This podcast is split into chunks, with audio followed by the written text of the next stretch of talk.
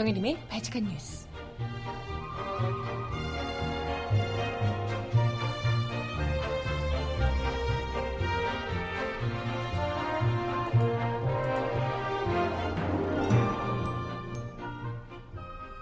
여러분 안녕하세요. 발칙한 뉴스 정혜림입니다. 주말 동안 문재인 정부가 추가 장관 후보를 내정했습니다. 와, 근데 라인업이요? 혁신학교 진보교육감 김상곤 교육감이 교육부 장관 후보로 또 이명박에 맞서 사표를 던졌던 인권위원장 출신의 안경환 법무부 장관 후보 또 13년 만에 해군 출신 송영무 국방장관 후보 지속 가능한 발전을 주장해온 환경 전문가 김은경 환경부 장관 후보 등등 아주 장난이 아닙니다. 인사가 만사다 이런 이야기 많이 하는데요. 진짜 인사 만세다 이런 이야기들 하고 계시네요. 음악 듣고 와서 오늘 이야기 함께 나눠볼게요. 첫 곡 왠지 어울리는 노래 고경이 부르는 노래예요. 좋은 사람 있으면 소개시켜줘. 듣고 올게요. 신청곡 있으신 분 주세요.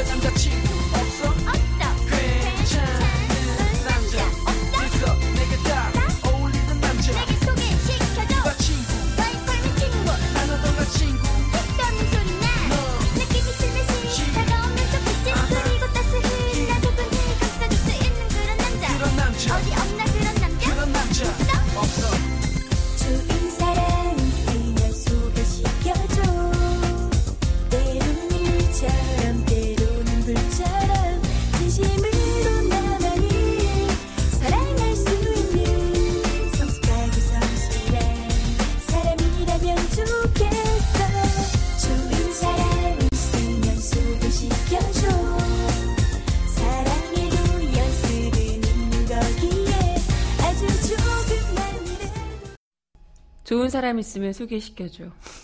고경의. 어, 그러고 보니까 고경 씨 뭐 하는지 궁금하네요. 배우 아니, 원래 배우였던 거 아닌가? 기억이 잘, 얼굴 굉장히 예뻤던 것 같은데. 네. 배우였는데 이 노래를 불렀던 거 아니에요? 기억이 잘. 아무튼, 어, 목소리도 깜찍하고, 원곡은 따로 있는데, 그 버전보다도 이 버전을 더 많이 좋아하시는 분들이 많았던 것 같아요. 저도 그랬고. 네, 아무튼 좋은 사람 있으면 소개시켜줘. 요즘 문재인 정부가 좋은 사람을 막 소개를 해주고 계셔서. 이런 분이 어떻게, 아, 참 전 정부에서 이렇게 일 잘하는 사람들이 쭉쭉 나가 떨어지나 싶었던 분들을 요즘 뭐 계속해서 문재인 정부가 끌어올려 감탄을 자아내고 있는데요. 뭐 계속해서 요즘 음 글쎄 뭐 한두 명 한두 분이 아니어서요. 인사마다 인사 나오는 것마다 거의 다 기립박수할 분위기인 것 같아요. 지금 뭐 아직까지 지난 그 인사청문회를 거쳤던 후보들이 다 임명동의안이 통과가 된 것은 아닙니다만은 임명안이 이제 통과가 되거나 하진 않았지만 이번 주에 그게 아마 오늘 정도 결론이 나오지 않을까 예, 이런 이야기들이 나오고 있더라고요. 그런 가운데 주말 동안 또 2차로 장관 후보 다섯 개 부처 장관 후보자를 내정하는 등 장관 후보뿐만이 아니고 뭐 차관이며 국세청장 후보 며 어, 국사 편찬 위원장이며 등등 해서 많은 분들을 많은 이제 내각 인사를 단행했습니다. 그 가운데서 어쨌건 많이 주목을 받고 있는 분들이 바로 장관 후보일 텐데요. 사실 그동안도 좀 기대를 모았던 부분들이 굉장히 많기 때문에 아마도 이런 분들이 하지 않겠냐라고 예상했던 인물들도 꽤 되는 것 같아요. 오프닝에서 잠깐 이야기 드렸지만 뭐 많은 분들이 익히 알고 계시는 김상곤 교육부 장관 후보 이분이야말로 정말 뭐랄까 지금 현재는 그 각 지역 교육감들이 대부분이 경북 지역 하고 한 두 곳 빼고는 전부 다 진보 교육감이시잖아요. 그 이전에는 교육감들이 기억하시겠지만 거의 올 모두 다 보수 교육감이셨어요. 그래서 이런 좀 뭐랄까요 진보적인 어젠더를 학교에서 다루는 것 자체가 굉장히 금기시됐고 그래서 교육 어, 교육을 일선에서 학생들과 마주하고 있는 선생님들이 당연히 더 보수화될 수밖에 없고 정교조 선생님들은 학교마다 굉장히 좀 일종의 눈치를 봐야 하고 좀 문제 선생님처럼 취급받는 이런 일들도 굉장히 많았고요. 아이들에 대한 교육 방침 역시도 좀 그간 어, 안타까운 부분들이 상당히 많았었는데 진보 교육감이 그첫 진보 교육감으로 김상곤 교육감이 되면서 그때 뭐 여러 가지 이슈들이 굉장히 많았었잖아요. 경기도 교육감 시절에 무상급식 가장 뭐 유명한 무상급식부터 시작해서 뭐 학생 인권 조례, 혁신학교 등등 보편적인 교육복지 또 공교육 정상화를 위한 굉장히 중요한 정책들을 추진하면서 이건 뭐 학부모들이 진보고 보수고의 문제가 아니고 아이들의 내 아이의 교육을 위한 것이기 때문에 이건 뭐 너무나도 다르니까요. 당장에 얼마나 아이들을 위해서 아이들의 교육을 위해서 정말 깊이 고민하고 애쓰고 있는 가가 확연하게 드러나는 이 진보 교육감의 모습을 보면서 그리고 그 다음에 이후 교육감 선거 때 완전 뒤집기를 한 거잖아요.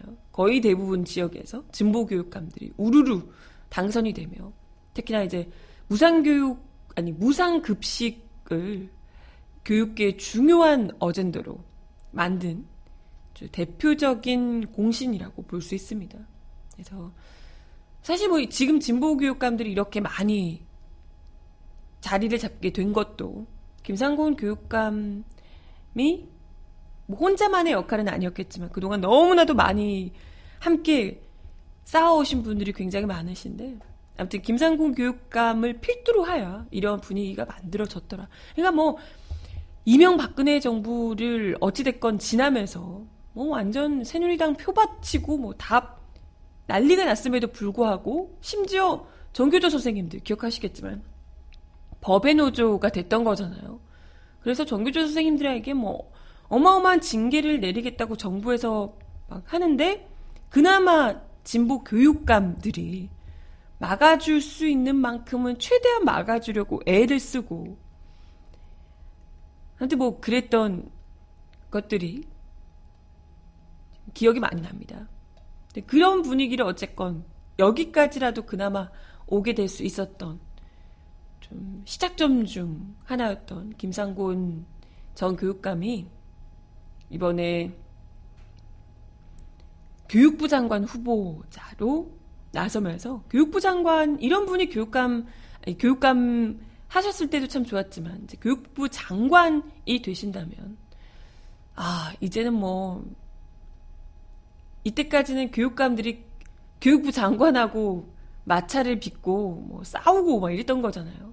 이제는 정말 정부에서부터 시작하는 튼튼하고 건강한 공교육. 지금 뭐 사교육 시장이 너무 지금 과열되어 있는 상황이라 어린 학생들부터 사다리가 존재하지 않는 이런 현실에 내몰려 있는 거잖아요. 그리고 전 세계에서 가장 10대 자살률이 높은 나라이기도 하고요. 뭐 단번에 변하진 않겠지만 그래도 그 오래전부터 아이들의 교육을 위해서 아이들의 행복한 학생들이 행복한 그런 학교를 만들기 위해 애써 오셨던 분이기 때문에 이번에는 정, 정말 김상곤 교육감이었던 시절보다도 훨씬 더, 한 차원 더, 몇 차원 더 많은 일들을 할 수 있는 그런 자리이기 때문에 김상곤 어, 장관 후보자가 더욱더 기대가 되는 부분이 아닐까 싶습니다.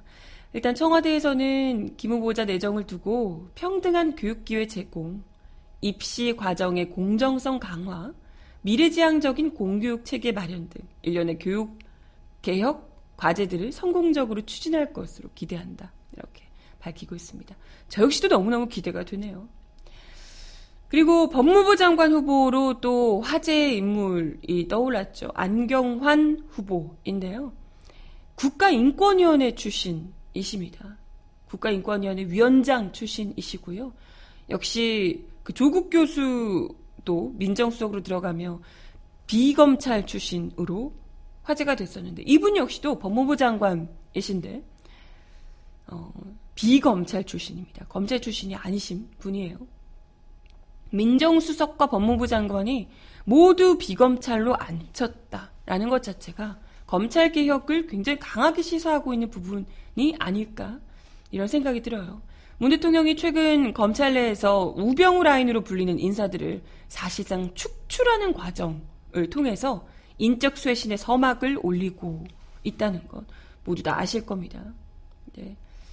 이런 상황에서 조국, 조국 민정수석뿐만 아니라 특히나 또 윤석열 맞아요. 윤석열 서울중앙지검장 임명 뭐 이런 것들 보면서 검찰 개혁에 문재인 정부가 얼마나 골몰하고 있는가를 보여줬었는데 특히나 이번에 이런 인권위원장 출신이시고 그리고 한국 헌법학회 한국 헌법학회 8대 회장 또 공익인권재단 공감 이사장을 거쳐서 서울대 법과대 명예교수로 재직 중이신 이런 분을 특히나 또 이제 우리에게 뭐랄까요 이 사람이 얼마나 훌륭한 사람인지를 보려면 이명박근혜 정부 때 어떻게 행동했는지가 또 중요한 부분이 있잖아요.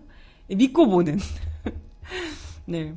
이명박 정권 시절에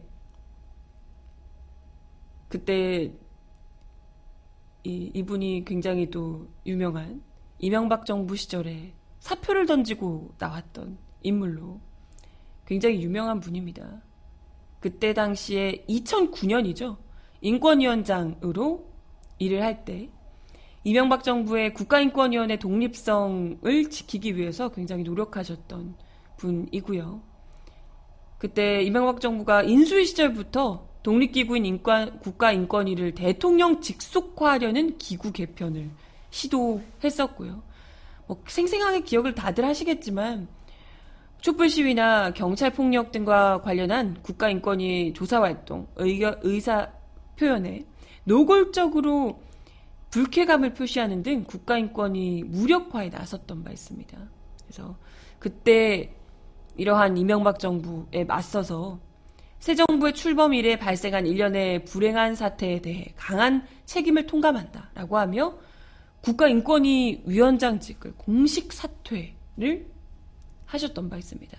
이런 인물이 뭐 물론 이제 법학자로서도 훌륭하신 분이고 하지만 특히나 국가인권위원장직을 맡아서 일을 하고 계실 때 정권의 무력화 시도에 맞서서 반인권적인 행태에 맞서서 과감하게 그것도 정권 초니까 얼마나 힘이 셀 때예요. 그럴 때 과감하게 사표를 던지며 정부를 비판하는 이야기를 했던 정말 소신 있는 그런 법학자라고 볼 수가 있겠죠. 이런 분이기 때문에 더욱더 법무부 장관으로서 기대가 될 수밖에 없는 부분입니다. 그리고 국방장관 후보가요, 이번에 굉장히 드물게 해군 출신으로 내정이 됐습니다. 이분이 뭐 사실 이제 문재인 정부 내에서 나오는 이런 인물들에서는 하마평에 오르내렸던 인물들 중에 한 분이긴 합니다. 아마도 이분이 되지 않을까 이렇게 기대를 하셨던 분들이 많은데 참여정부에서 국방개혁 2020과 전시작전 통제권 환수 계획 수립 과정에도 참여했던 인물로 알려지고 있고요. 국방부 합동참모본부 인사 어, 인사군수본부장 그리고 전략기획본부장 등을 거쳐서 26대 해군 참모총장으로 지냈던 분이고요. 최근 국방부가 아무래도 아까 이제 검찰 개혁 이야기를 했지만 국방부가 사드 추가 반입 보고 누락건 관련해서 국기문란 비판을 받고 있는 상황이죠. 아무튼 여러모로 국방부 내 개혁도 문제고요. 그리고 뭐 한미 관계의 문제, 그리고 또 북한과의 관계 문제 이런 것들 때문에 또 이제 전자권 환수와 관련해서도 지금 이제 계속해서 국방부의 역할이 너무나도 중요한 상황이기 때문에 이러한 어, 국방부 장관 후보자가 어떤 인물이 들어올지에 대해서 관심이 굉장히 많았습니다. 이런 상황에서 그동안은 계속해서 육군 중심이었거든요, 국방부가. 그런데 해군 출신의 장관을 임명했다. 이런 것 자체가 군 내에 있는 육군 기득권 허물기를 위한 의지를 드러낸 것이다. 라고 해석되고 있습니다. 해군 출신 국방장관이 노무현 정부 시절에 윤광웅 장관 이후 13년 만이라고 합니다. 네. 그래서 아마도 어, 노무현 전 대통령 때와 마찬가지로 육해공 균형 발전을 강조했던 그런 이 기조와 맥을 같이 하고 있다라고 볼 수 있을 듯합니다. 그리고 뭐 이야기를 듣기로는 이분이 주로 좀 이때까지 우리가 생각하고 있는 이런 군인의 이미지보다도 상당히 좀 개혁적인 스타일로 알려져 있다 그래요. 특히나 또 해군 출신인데다가 그렇기 때문에 육군이 지금 긴장한 분위기가 아주 역력하다고 해요. 사실 뭐 이때까지 계속 육군 중심이었는데 해군 장관으로 해군 출신 장관이 딱 오는 것부터도 그렇고 기존에 뭐 국기문란 건도 있는 데다가 그리고 어찌됐건 이분 자체가 성정상 관행타파의 아이콘, 혁신과 관행타파의 아이콘으로 불렸던 인물이라 그래요. 그뭐 업무 처리가 시원시원하고 추진력과 조직 장악력이 굉장히 뛰어난 이런 인물이라고 합니다. 근데 또 가차없는 스타일이라서 호불호가 굉장히 뚜렷하다 그래요. 그래서 적도 많고 내부에 적도 많고 그래서 추진하는 거 엄청 거침이 없는 스타일이고 막 관행대로 그냥 또 적당히 타협하고 이런 사람이 아니라고 합니다. 사실 군 내에서 그동안 너무나도 관행이 심했고, 그리고 적당히 봐주고 좋은 게 좋은 거지 넘어가고 이랬던 것이 너무나도 많았던 거잖아요. 그렇기 때문에 오히려 이러한 분이 오히려 괜히 그냥 아 욕하면 어떡해 라고 하면서 어물쩍어물쩍 넘기는 사람보다는 지금처럼 이 군부 내를 개혁하는 것이 어느 때보다도 필요한 이 시점에 이런 인물이 정말 또 필요하지 않을까 이런 기대를 좀 하게 됩니다. 뭐 내부에 싫어하는 분들도 많을 법도 한 성격이죠. 네, 그런 성격이면 아무튼 글쎄 어 뭐 일단은 뭐 인사청문회를 좀 더 지켜봐야겠지만 인사청문회를 하게 되면 지켜봐야겠지만 이 과정에서 어떤 이야기가 나오게 될지 몰라도 그래도 어찌됐건 문재인 정부에서 추천하고 내세운 인물이니만큼 또 기대를 하지 않을 수가 없네요. 이전에 어쨌건 국방장관 보다는 지금 있는 한민구 뭐 이런 분보다는 훨씬 개혁적인 국방부를 볼 수 있지 않을까 기대를 하게 됩니다.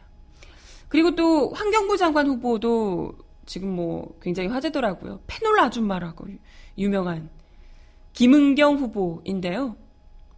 환경 문제와 지속 가능 발전이라는 주제에 대해서 깊은 고찰과 식견을 보유한 인물이다. 이런 게 청와대의 설명이라고 합니다. 음, 원래 그 서울시 의회 의원을 거쳐서 참여정부에서 청와대 민원 제안 비서관 또 지속 가능 발전 비서관을 역임을 했고요. 특히 지난 1991년 낙동강 페놀 유출 사건이 발생했을 때 시민 대표로서 적극적으로 활동하면서 페놀 아줌마라는 별칭으로 불리기도 했던 인물이라고요. 특히나 이 4대강 사업 뭐 이런 것 때문에 문재인 정부에서 4대강 살리기 사업에 대한 정책 감사를 지시하고 내년 말까지 16개 보 처리 방안을 확정하겠다 이렇게 밝힌 바 있는 상황이죠. 이런 상황에서 지속 가능한 발전으로 굉장히 열심히 활동해 왔던 김 후보자의 전문성에 어느 정도로 기대를 걸어봄직한 그런 부분이 있지 않을까. 어찌됐건 이렇게 얘기가 나오는 대목마다 정말 제대로 전문가라는 것은 분명해 보입니다. 예전에 뭐 윤진숙 전 후보 이런 분 있잖아요. 아무것도 몰라요라고 하면서 웃기만 하시던 이런 분들 생각하면 정말 전문가들로 잘 꾸려놨다 이런 생각이 듭니다. 그리고 고용노동부 장관 후보로는 노동연구자로 꼽히는 노동문제 연구에 몸담아 온 학자이면서 교육자, 또 노동정책에 대한 전문성과 이해도가 높은 인물로 꼽힌다는 노동연구자 조대엽 후보를 꼽았습니다. 그동안 문재인 대통령 대선 후보 시절에 싱크탱크 정책공간 국민성장 부소장을 맡기도 했었다고 합니다. 네. 그리고 개인적으로 또 관심이 가는 분은 신임 국사편찬위원회 위원장인 조광 후보입니다. 아, 이분은 그냥 임명 아닌가? 위원장. 국사편찬 위원장 이신 것 같은데. 네. 후보 아니고 그냥 임명이 되신 것 같아요. 이분이 조선 후기 한국 천주교 교회사 또 안중근 연구 권위자로 꼽히는 분이고요. 한국 사계에서 진보적 성향을 지닌 인물입니다.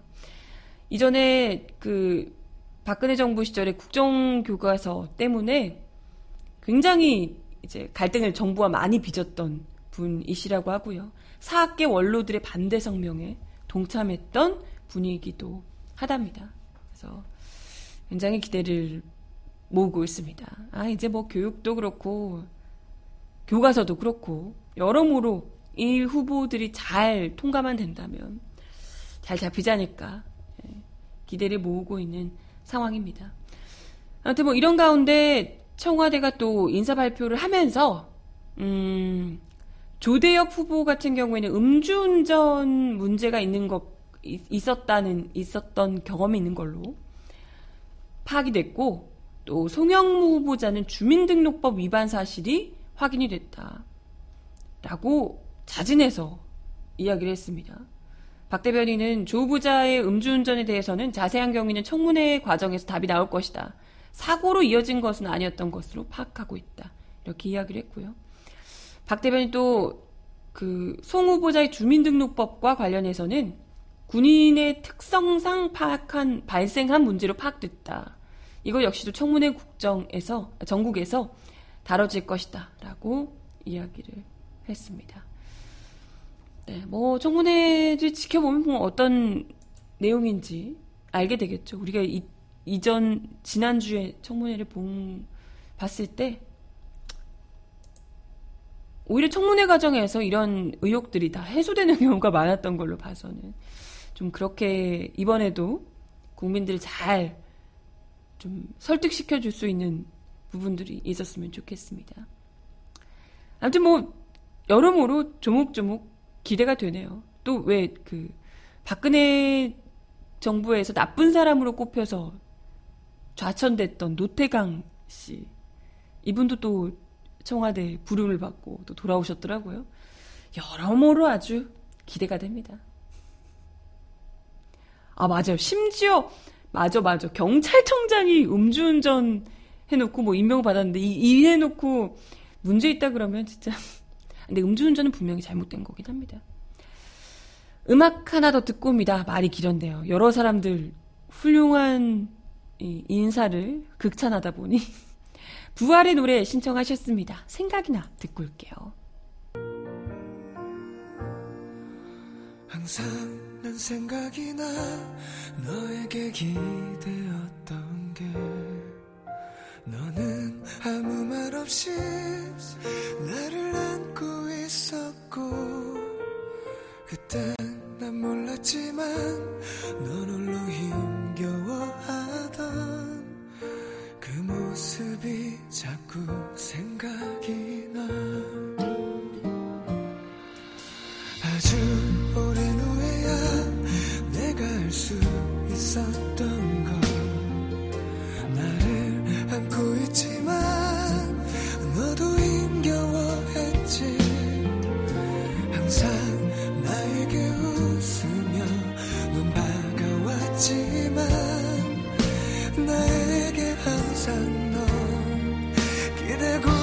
싶었음을 꿈속에선 보이나 봐 꿈이니까 만나나 봐 그리워서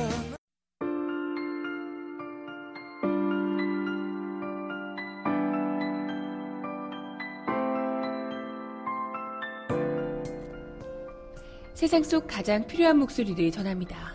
여기 곧 우리가 있어요.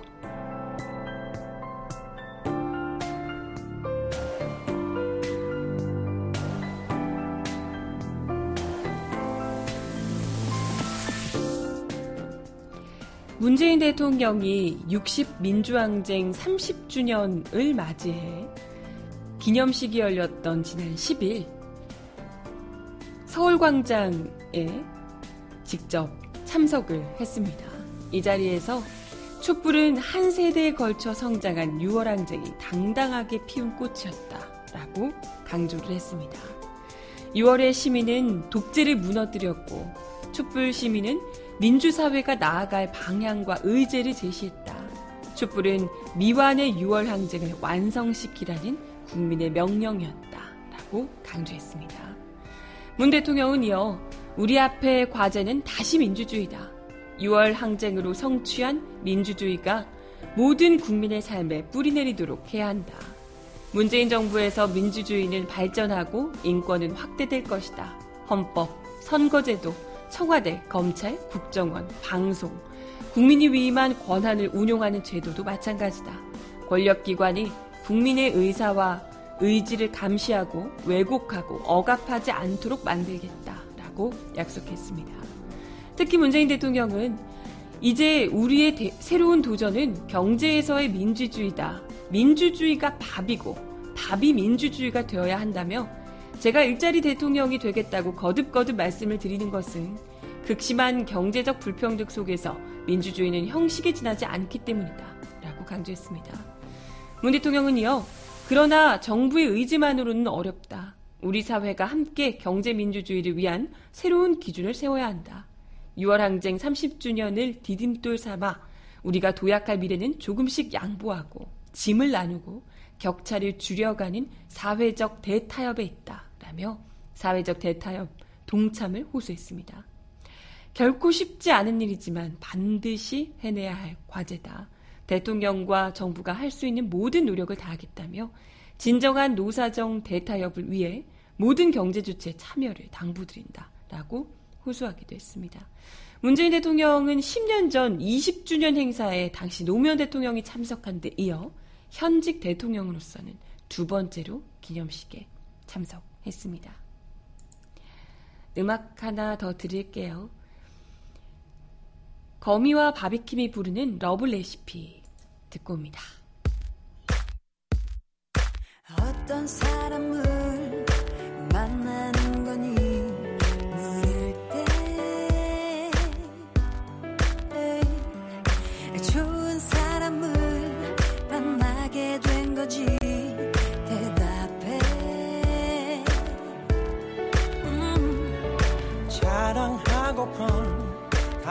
말을 하고픈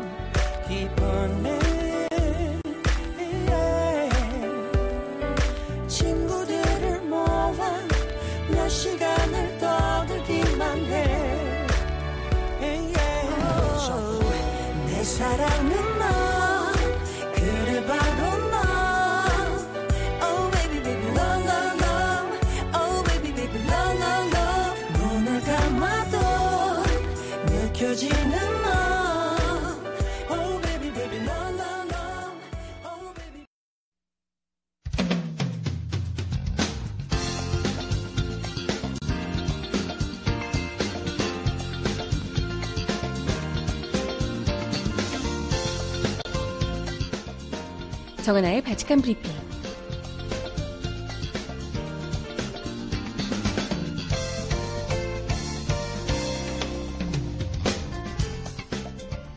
첫 번째 소식입니다. 문재인 대통령이 오늘 오후 국회에서 열리는 본회의에 참석해 일자리 추경의 국회 협조를 당부하기 위한 시정연설을 합니다.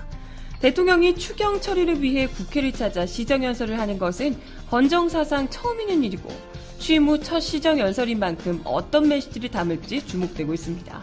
적어도 이전 정부와는 다른 고퀄의 메시지가 아닐까 생각을 하는데요. 우선 문 대통령이 대선 기간 동안 공공부문 일자리를 우선 창출하기 위해 추경을 편성하고 예산의 시급성을 전환할 것으로 보입니다. 이번 추경 편성으로 민간 일자리 창출에 정부가 지나치게 개입할 수 있다는 우려에 대해서도 적극 설명할 것으로 전해지고 있는데요. 또한 야당이 반대하고 있는 청문회 인사들의 보고서 채택을 거듭 요청하고 향후 있을 인사청문회에서 야당의 협조를 당부할 예정입니다. 한편 문 대통령은 시정연설에 앞서 여야 지도부를 따로 만나는 사전 환담을 가질 예정이라고 하네요.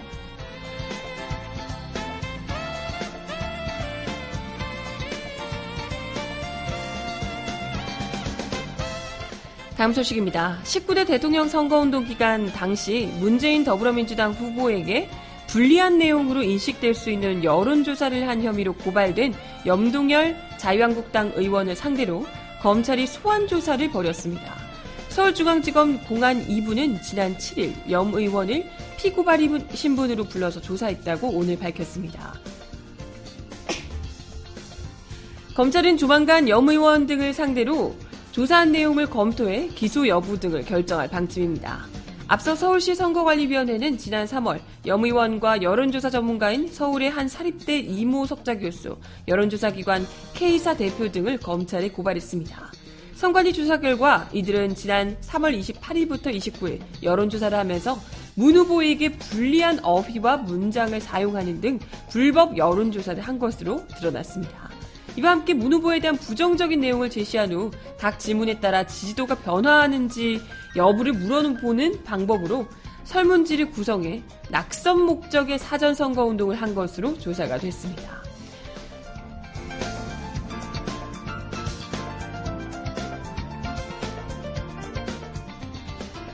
다음 소식입니다. 리얼미터 주간 정례 조사 결과 문재인 대통령 지지율이 78.9%로 강박세를 보인 것으로 나타났습니다.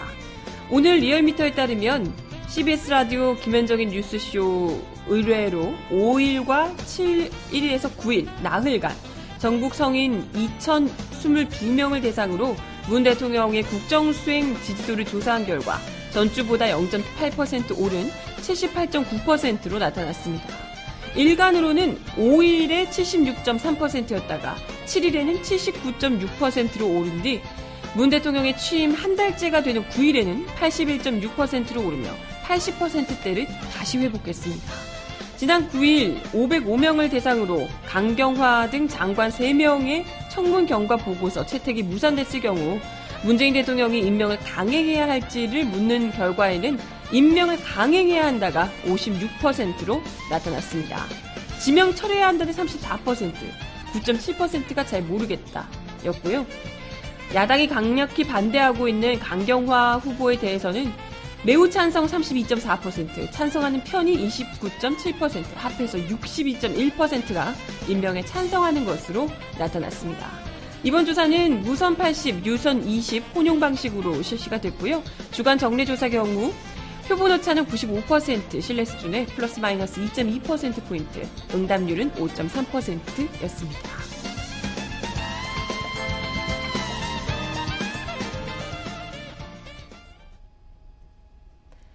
네. 어, 음악 하나 더 듣겠습니다. 존박이 부르는 네 생각.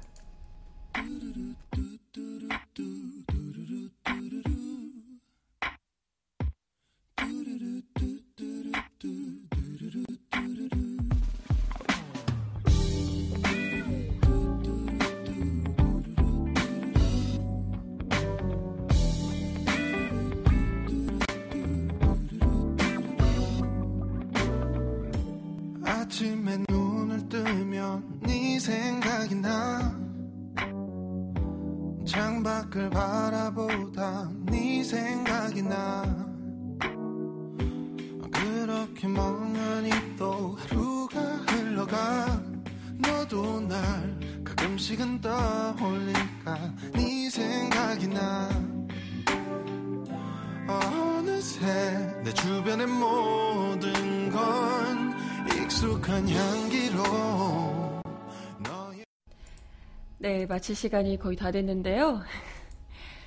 아까 잠깐 인사 얘기하다가 말씀을 살짝 드렸다가 지나갔던 나쁜 사람 노태강 전 어, 문체부 국장 기억하시죠? 어, 이게 이제 정유라 씨, 최순실 씨가 정유라 씨 가 승마 대회에서 2등을 한 것에 대해서 왜 1등을 안 시켜주냐라고 하면서 대통령을 통해서 승마협회에 대한 감사를 하도록 자기들 2등이라고 감사하도록 만들었었는데 감사를 담당했던 게 바로 노태강 문체부 국장이었고요. 근데 이게 좀 적당히 눈치 보면서 하면 아 당연히 이건 뭐 승마협회가 잘못됐고 무조건 1등이다 이렇게 비위를 맞췄어야 되는데 이분은 그냥 있는 그대로 감사를 적어낸 거죠. 승마협회 문제 없다 이렇게 문제 없다라고 냈더니 너무 정직하게 냈더니 그걸 본 박근혜 대통령이 참 나쁜 사람라고 찍어서 바로 자천이 됐었죠. 국립중앙박물관으로 자천이 됐고 그리고 나서 또 박근혜 그때 당시 대통령이 이 사람 아직도 여기 있어 아직도 있나요? 뭐 이러, 이러지 않았나요? 이래서 결국은 뭐 또 사표까지 냈던 걸로 알고 있는데요. 이분이 지난 금요일에 또 다시 돌아왔다라고 해서 저도 막 한껏 up돼서 페이스북에 글도 남기고 했었는데요. 다시 돌아와서 이번에는 문체부 신임 차관이 됐습니다. 아, 진짜 이런 인사 정말 기, 기승전 오늘 인사 만세입니다. 네.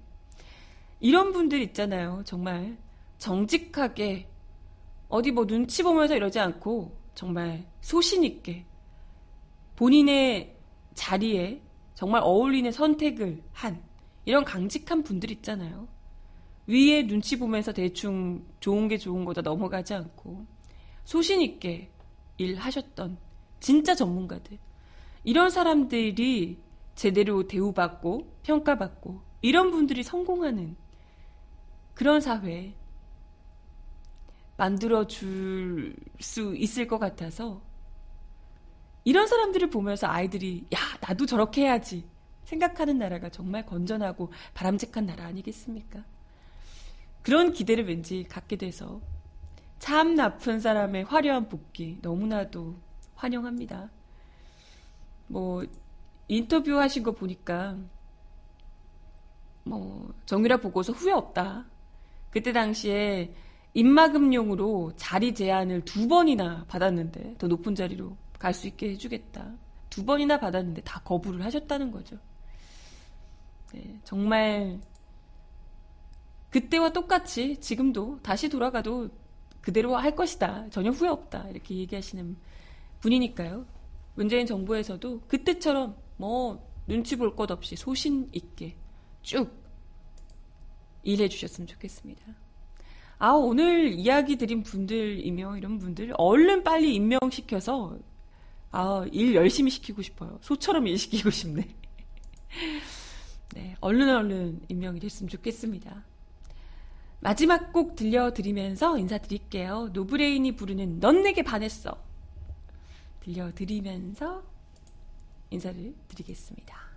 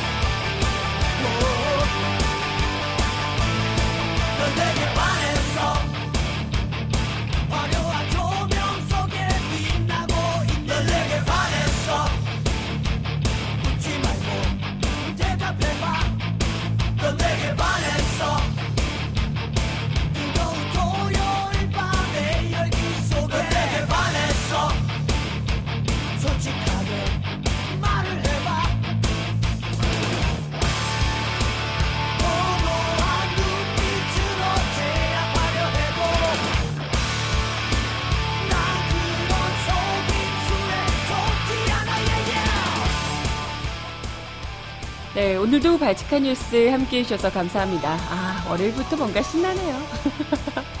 아, 세상이 달라진 것 같아. 오늘도 힘내시고요. 발칙한 뉴스는 내일 다시 오겠습니다. 여러분 내일 만나요. 안녕.